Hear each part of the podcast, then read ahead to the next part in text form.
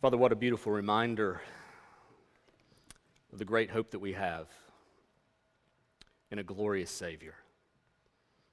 We thank you, Lord, that we can come and be reminded of your plan to redeem us, to make us your own. We thank you, Father, that we have been given so much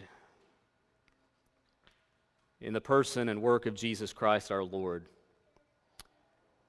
We thank you that our sins have been forgiven. We thank you that our standing with you has been made right.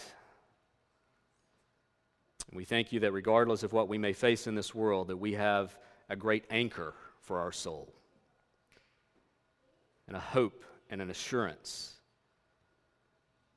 that will never fade. Father, as we open your word now, would you give us understanding of it and would you help us to be changed by your Spirit as we hear from you this morning? God, would you teach us and would you change us, we pray. In Christ's name, amen. Our passage this morning is found in the Gospel of John, chapter 1. We'll be looking at verses 14 through 18. John chapter 1, verses 14 through 18. We read, And the Word became flesh and dwelt among us, and we have seen his glory, glory as of the only Son from the Father, full of grace and truth. John bore witness about him and cried out, This was he of whom I said, He who comes after me ranks before me because he was before me and from his fullness we have all received grace upon grace. For the law was given through Moses, grace and truth came through Jesus Christ. No one has ever seen God, the only God, who is at the Father's right hand. He has made him known.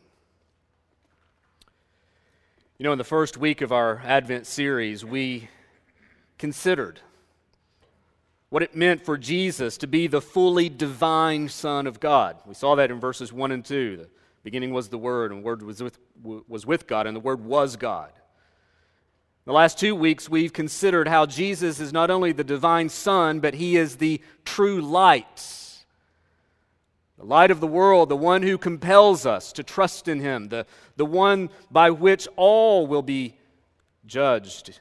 Those will the, the, the world will be divided into those who receive him and those who continue in their rejection of him.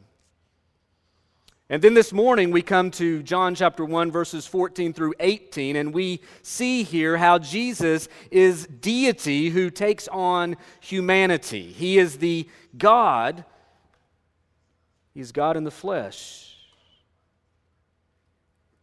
Indeed, it was F. F. Bruce that said, If there is among the distinctive articles of the Christian faith one which is basic to all others, it is this that our Lord Jesus Christ, the eternal Son of God, became man for our salvation.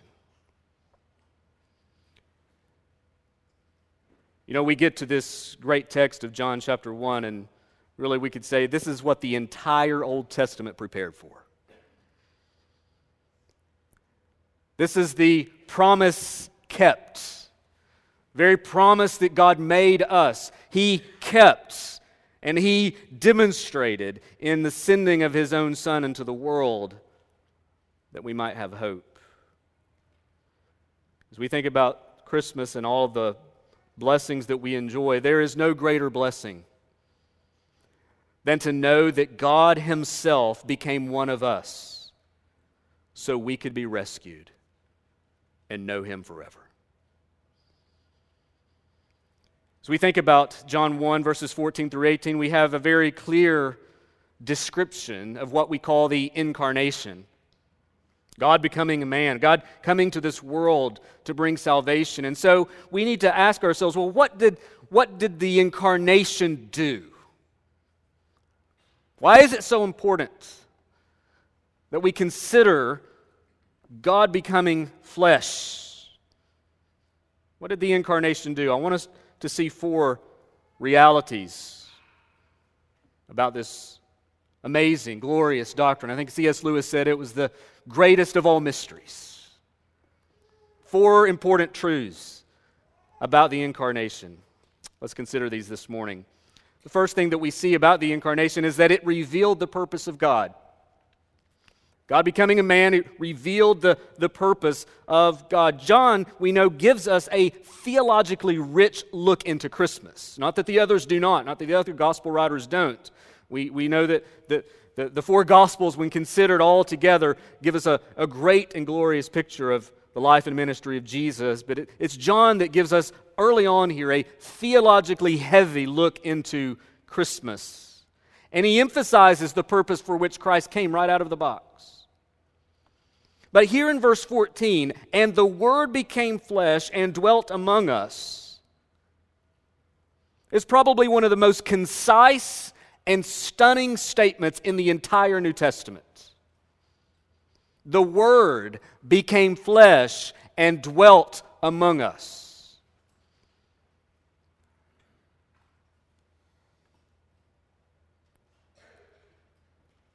That statement alone is so filled with depths that we will never fathom. Two important things that we see here about the Word becoming flesh and dwelling among us. First of all, we see the humanity of Christ. We've talked earlier, and we'll see it again in this text as well. We talked earlier in our series about the divinity of Christ. You have the, in Jesus, in one person, you have two distinct natures a fully divine and a fully human nature. The Word became flesh. Jesus Christ was born of the Virgin Mary. But we need to realize, as we said earlier in this series, something very important about this birth. Listen, God the Son did not come into existence at this point. But he became a human being in addition to a divine being. Colossians chapter 2 verse 9 Paul says there in him speaking of Christ in him the whole fullness of deity dwells bodily. So when the son entered this world as a man he did not cease being God. He added humanity. Again, to be clear, the, the Son did not change into a man where he ceased being God. And so what we have here is the fact that God is now in human flesh. The Son of God enters into our space and into our realm, our experience, and he lives life as a man. We see this word flesh. John could not have used a more human word than that word. He could have used several different words to describe the humanity of Jesus, but he goes for the uh, really for a word that, that gets to the heart of it all flesh. We know in Romans chapter 8, verse 3, we read there, For God has done what the law weakened by the flesh could not do by sending his own Son in the likeness of sinful flesh. He was a human, he was in the flesh without sin.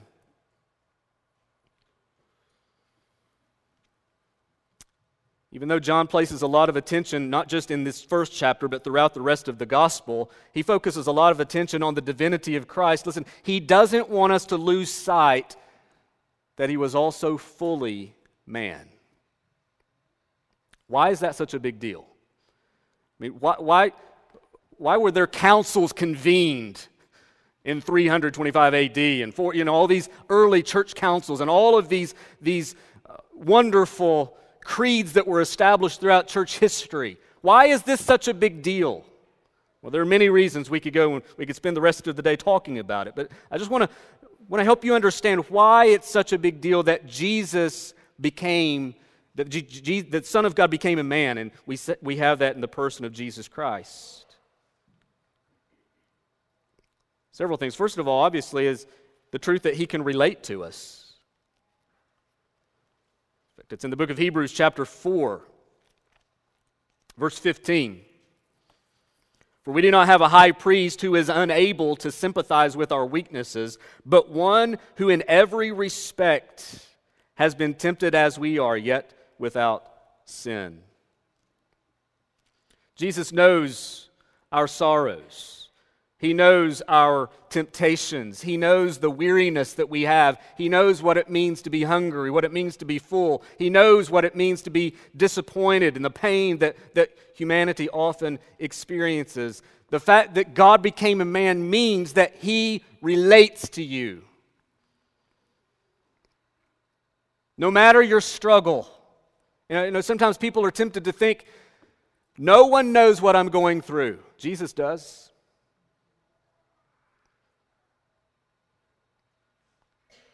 God chose to live life as a man. Listen, his temptations were real temptations. I think sometimes we, we get this wrong notion that, that, well, the reason Jesus was able to endure sin was because he was God, and so, of course. No, he lived life as a man. He had real emotion. His temptations were true temptations. He cried real tears. He had true struggles. He can relate to you. Think about that. Even as vile and weak as our body may seem at times, the fact that God became flesh gives us dignity, doesn't it? And worth, since God was not ashamed to take on human form. Not only does he relate to us, he, he lived for us. Jeremy prayed this earlier in his prayer, but we read from Romans 5. Romans is a great book. We should go through it sometime. Romans 5, verse 18. Therefore, as one trespass led to condemnation for all men, so one act of righteousness leads to justification in life for all men. For as by the one man's disobedience the many were made sinners, so by the one man's obedience the many will be made righteous. Jesus comes and he lives the life, as Jeremy said, the life we all should have lived, and we didn't. He lived in perfect obedience to his Father's will. He never yielded one moment to sin. He kept the law. He obeyed the Father's will. He obeyed. He lived for us. But we know that also He died for us.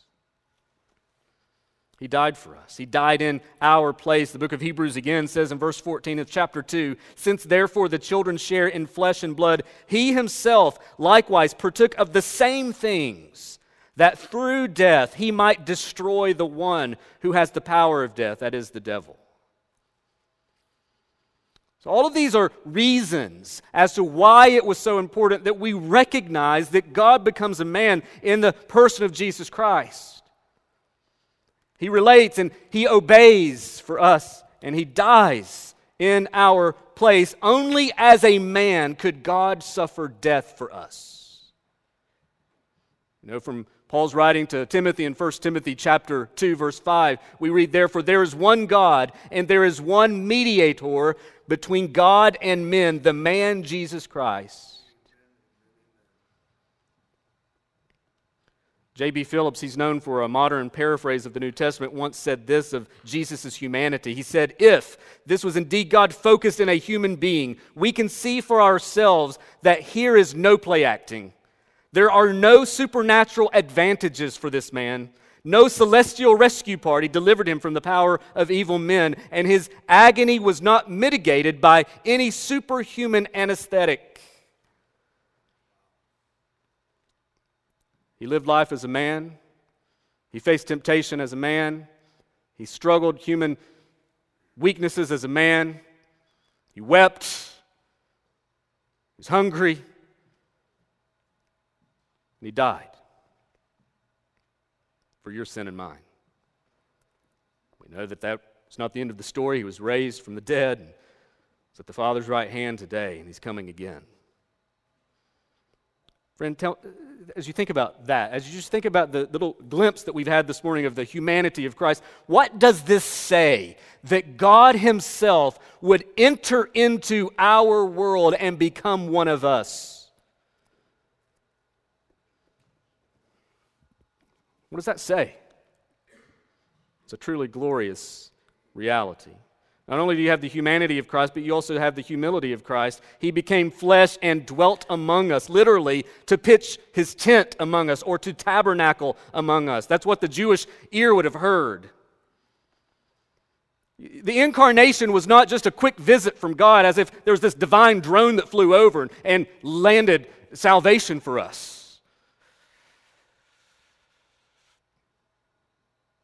God Himself clothes Himself in human flesh and takes up residence in the world He created, a world, by the way, that had rejected Him. The holy God came to live among the unholy. The fact that he made his tent among us expands this idea that God has come to take up residence among his people. And we know that this terminology and this language stretches even back into the Old, Old Testament imagery of the tabernacle. Literally, he tabernacled among us. We know from the Exodus, as the people made their way through the wilderness, they were given the tabernacle. It was a tent, it was pretty much a temporary or a, mobile tent made of canvas structure. And they would set this up, and there would be in the midst of the camp of Israel this, this tent of worship where the presence of, and glory of God would dwell um, in their midst. It was made of three areas an outer court, an outer room, and then an inner room where the glory of God would be. It's as if John is using, picking up on that very language now, and he brings it into this New Testament, and this fulfillment of the coming of Christ. And he essentially is teaching that now Jesus is the true tabernacle. He pitched his tent among us. But we also see the importance of him being the tabernacle in several different ways. We know through his life and ministry. His body became the curtain ripped in two for us, Hebrews 10, verses 19 through 20. He is the great high priest over the house of God. Hebrews 10, verse 21 and 22. And he is the Lamb of God that takes away our sin. John 1 29. He, he fulfills it all. In that Old Testament structure where you had this this, this tent of worship where the glory of God was, and you had the sacrifices, you had the priest. Jesus is it all. He is the ripped curtain, He is the high priest, He is the Lamb of God that takes away our sin. And so you see very clearly the humility of God to become a man, to become one of us, to humble Himself to dwell here for our sake. Reveals the purpose of God, the incarnation. But number two, it displays the glory of God. And the Word became flesh and dwelt among us, and we have seen his glory, glory as of the only Son from the Father, full of grace and truth. John speaks of those who lived in Jesus' day. We have seen his glory. They saw the glory of God. Now, glory was associated with the tabernacle as well. We know that in that inner room, the glory of God, and then later the temple, so forth. And even in Ezekiel chapter 10, because of Israel's own idolatry and rejection, we have that, that vision in Ezekiel 10 where the glory of God departs the temple, leaves the temple. But now in Jesus, the new and better temple, the new and better tabernacle has come, and the glory has returned not to a building, but in a person. In the Old Testament, the people would have gone to the tabernacle and temple to meet God, but now it's in Jesus that we meet him. We know that there were many eyewitnesses to the glory of Christ. And so here we're back to the divine nature that Jesus had. Again, we need to keep in mind that God did not merely become a man as if he morphed into from being a divine being, now he's human. He was the God man. Jesus did not lay aside all of his attributes, but he did, although he chose not to access them all. It's not as if he ceased being God to become a man, he was God in the flesh. And when people encountered him, Lives were changed. Thomas, doubting Thomas, he said he wouldn't believe it until he was able to put his own hands in his wounds. When he put his hands in Jesus' side, do you remember what he said? My Lord and my God. The centurion at the crucifixion, as he watched Jesus' death unfold, he said, Truly, this man was the Son of God. He's not merely a man, there's something greater than that. There's many miracles we see that the, the, the glory of God was on display, whether he was healing someone or raising people from the dead or calming a sea or walking on water. His glory was on display for people to see. Most of all, his glory was on display as he hung on the cross for our sin. Jesus said in John 12, verse 23, He said, The hour has come for the Son of Man to be glorified. So he would die in our place, be raised in glory. Now, not everyone saw this glory, did they? But those who had eyes to see it were able to behold the glory of Christ. Those who were healed, those who were raised, those who watched him do these many miracles, all of this was on display. Even John the Baptist. John the Baptist, right here in our text, verse 15, John bore witness about him and cried out, This was he of whom I said, He who comes after me ranks before me, because he was before me. Now, John was born first, six months before Jesus was born. And so, in that order of things, John would have kind of held some preeminence over him in rank, but he says, No, not the case. Even though he comes after me, he ranks before me because he was before me. He's pointing to the greatness and the glory of Christ. We know that lives were transformed when people would behold this glory. And so the, the incarnation, this is what it does it, dis, it displays the glory of God. But a third point is it extends the grace of God. You see that in verses 16 and 17. We've already seen it in verse 14. We've seen his glory as of the only Son from the Father, full of grace and truth. Verse 16, and from his fullness we have received grace upon grace, or literally grace instead of grace. For the law was given through Moses, grace and truth came through Jesus Christ.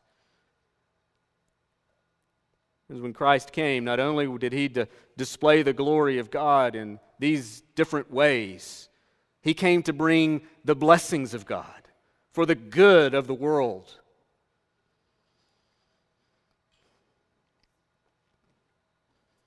He came to bring, bring grace.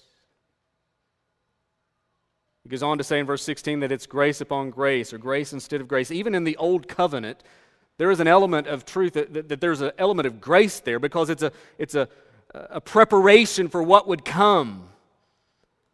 I would say a schoolmaster, would show us our sin and drive us to the point of seeing our need for Christ. And there's grace even in that. And when Christ came, there was even more grace. I think verse 17 gets at that a little bit as he elaborates further. For the law was given through Moses, grace and truth came through Jesus Christ.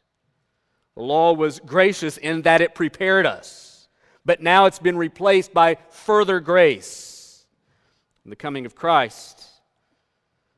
So in Christ we have all that we will never eh, all that we will ever need. I love how Paul puts it to Titus in Titus chapter 2 where he says verse 11 for the grace of God has appeared. The grace of God has appeared bringing salvation for all people. The grace of God has appeared in the person and work of Jesus Christ. I know that we live in a world filled with people still looking for something. He has come.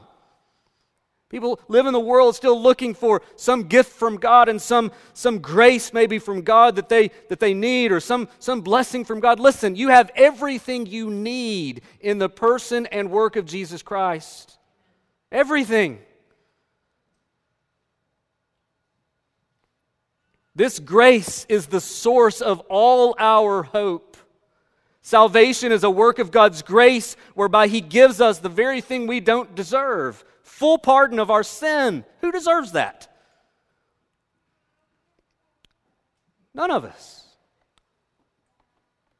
But because the grace of God has appeared, we have it fully in Christ.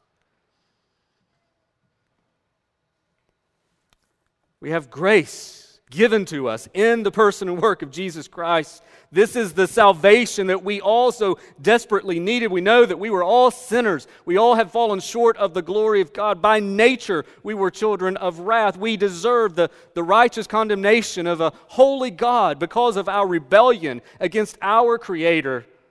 And yet, in His mercy, in His kindness, in His grace, because of the love with which He had for us. He sends His Son into the world. God becomes a man.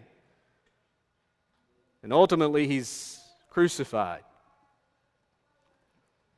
so that we can be forgiven and so that we can know what it means to have hope. Friend, if you're here today and you're not a Christian, this is, this is not very eloquently delivered, but this is the best news in the world. We can't tell you any greater news than that. That God so loved you that he became a man and he dealt with the crud of this world and ultimately went to a cross and died there to bear the full wrath and punishment for people just like you. If you would look to him and trust in him, turn from your sin and believe in him, you will be forgiven and you will be saved. There, there's no greater news than that, friends. This is the hope that we have. This is why we celebrate Christmas. This is why he came. The grace of God has appeared, bringing salvation for all people. Grace and truth. Not only did Christ come and deliver full grace, he came to give us truth. He is the embodiment of truth. He himself declared that he is the way, the truth, and the life. People are in search of truth today. Look no further than the person of Jesus Christ. Not only do we have grace and truth, he says that we have grace upon grace, grace instead of grace. The, the, the, there's this never ending flow of grace. And that is good news. Not only did it extend the grace of God, the incarnation, number four, it, it communicated the presence of God. Verse 18 reminds us of something we learn in the Old Testament. No one has ever seen God, the only God who is at the Father's right hand. He has made him known. Listen, something we learn from the Bible is that no one can see God fully and live to tell about it. Even Moses wanted to see the glory of God, but he wasn't allowed to see it fully. We see that in Exodus 33 through 34. But now in Christ, people could see God. John says it here. He, Jesus, has made him known. Jesus said in John 6 46, If you have seen me, you have seen the Father. Paul in Colossians 1 said that Jesus is the visible image of the invisible God. So if you want to see and know God, then you must look to Jesus. He is Emmanuel, He is God with us. He's the one that makes God known. So we see that this is what the incarnation does. It reveals the purpose of God to come into the world to save sinners. He became a man to do that. He had to do that because of the way which salvation would be brought. It displayed the glory of God. It, it put on display before those eyewitnesses. It, they saw the glory of God, and through the works of Christ, it, we know that it extended the grace of God. This is how salvation comes, and it communicated the presence of God. So, what does all this mean for us? Maybe those are helpful things to know, and those are good truths to Well, how does that change us today? What does all this mean? I want to give you four implications. First of all, it has everything to do with salvation. The incarnation is a real life rescue mission where God Himself descends into the world to save you. He doesn't send angels to do it, He doesn't send yet another prophet to do it. He comes Himself and accomplishes it. As the world is in such shape and brokenness that we could never save ourselves. People try every day. They're trying to work their way, they're trying to earn their way, they're trying to prove their way, they're trying to demonstrate to others and maybe even God that they are not as bad as people think.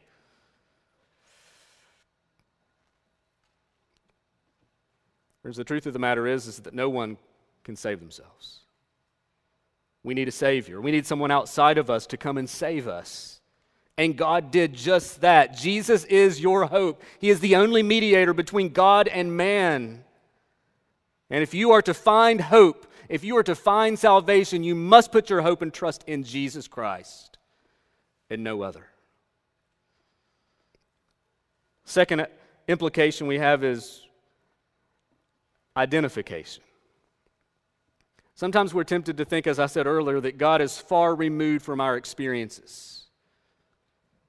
But the incarnation reminds us that God is able to sympathize with us.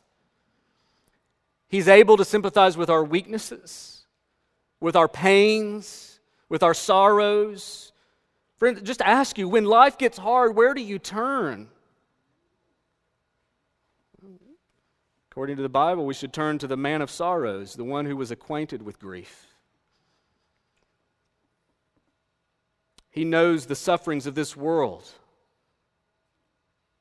And friend, you can find sufficient refuge in Him. In fact, I would say you'll find no greater refuge. No greater refuge will you find than that in Christ. Third implication we could say is imitation. Listen, there's not going to be another Jesus. He's it. But something we find in him through his example is one that we ought to take note of. We, we know that he came to do a lot more than merely be an example or a model for us. He came to actually accomplish our redemption. He came to make us right with a holy God. He came to give us life, abundant life now, and eternal life. He came to do all of that, and he accomplished that. But he also serves as a great example for us to follow, doesn't he? You think about his godliness. He lived as a man, and he stood against temptation. Think about the love that he had. John says in chapter 13, verse 35, that we're to love one another as Christ loved you. Think about his mission. We ought to consider those around us. Jesus wasn't afraid to be around tax collectors and sinners. He saw them as sheep without a shepherd, and he loved them. You think about just all that Jesus did in, in, this, in, this, in his earthly life and ministry. You think about all that he did. I mean, there are many great things there that he did that, that accomplished not only our salvation, but it serves as a great model and example. Paul, Paul said that he, he calls one of the particular churches to imitate him because he imitates Christ. So not only do we have salvation, not only do we identify with Christ, not only is there a, an example for us to imitate, but there is adoration. The incarnation is a worship producing doctrine. Friends, if you come to understand the incarnation and you aren't led to exalt the Lord, I'm not really sure you understood it. If you can think about the fact that God became a man to save you and you're not moved by that, I'm not sure you're movable.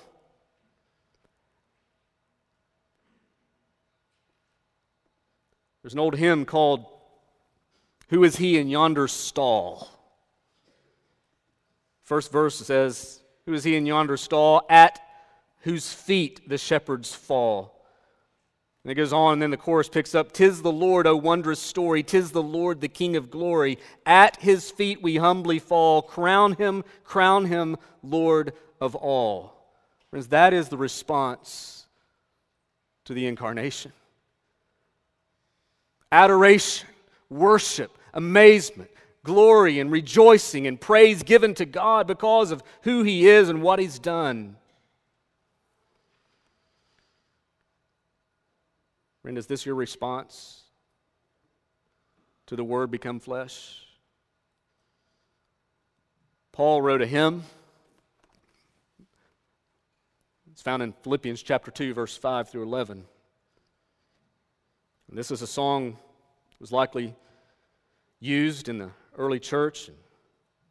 Paul wrote there in Philippians chapter 2, I think is a great summary. It's a great summary of response to what we see even here in this text this morning. He said, Have this mind among yourselves, which is yours in Christ Jesus, who, though he was in the form of God, did not count equality with God a thing to be grasped, but emptied himself by taking the form of a servant, being born in the likeness of men. And being found in human form, he humbled himself by becoming obedient to the point of death, even death on a cross. Therefore, God has highly exalted him and bestowed on him the name that is above every name so that at the name of Jesus every knee should bow in heaven and on earth and under the earth, and every tongue confess that Jesus Christ is Lord to the glory of God the Father. This is what God has done. The glory of Christmas is seen in the incarnation. Listen, when we were at our very worst, God sent his very best. He came himself so that you and I, so that we could have full pardon, so that we could have a great hope. The Word became flesh and dwelt among us. And because of that, there's every reason to celebrate and every reason to rejoice. And there is no greater news in the world. And I hope and pray that you know this Savior. And if you don't, What's keeping you? What's keeping you back from trusting in Him? Is it your pride? Is it your sin? And this is the hope of the world. Look to Him and be saved. And those of you who are, continue to rejoice that you've been given a great hope that will never fade and that will never be taken away. Let's pray. Father, we're grateful for this reminder and this truth.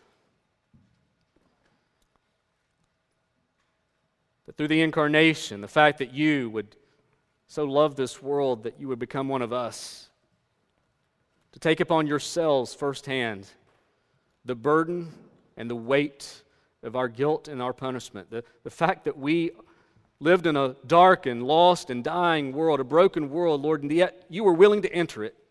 You were willing to come and take up residence in this world filled with brokenness, filled with such rebellion against its creator, in order to bring about the greatest mission and the greatest purpose that we've ever known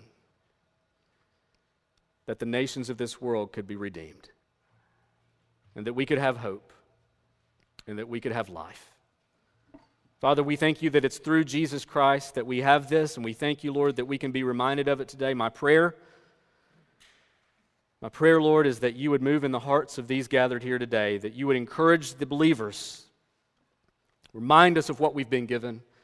Father, that it would be a source of strength and joy and encouragement to our souls this very day, even as we leave here and go into this world and this day. Lord, a world that's often so marked by grief and sorrow and difficulty and pain and disappointment and sadness. Lord, that this great news, this good news of great joy, would be the very source of our strength and hope and life today, that we would cling to Christ, and that we would know, that we would know this great hope.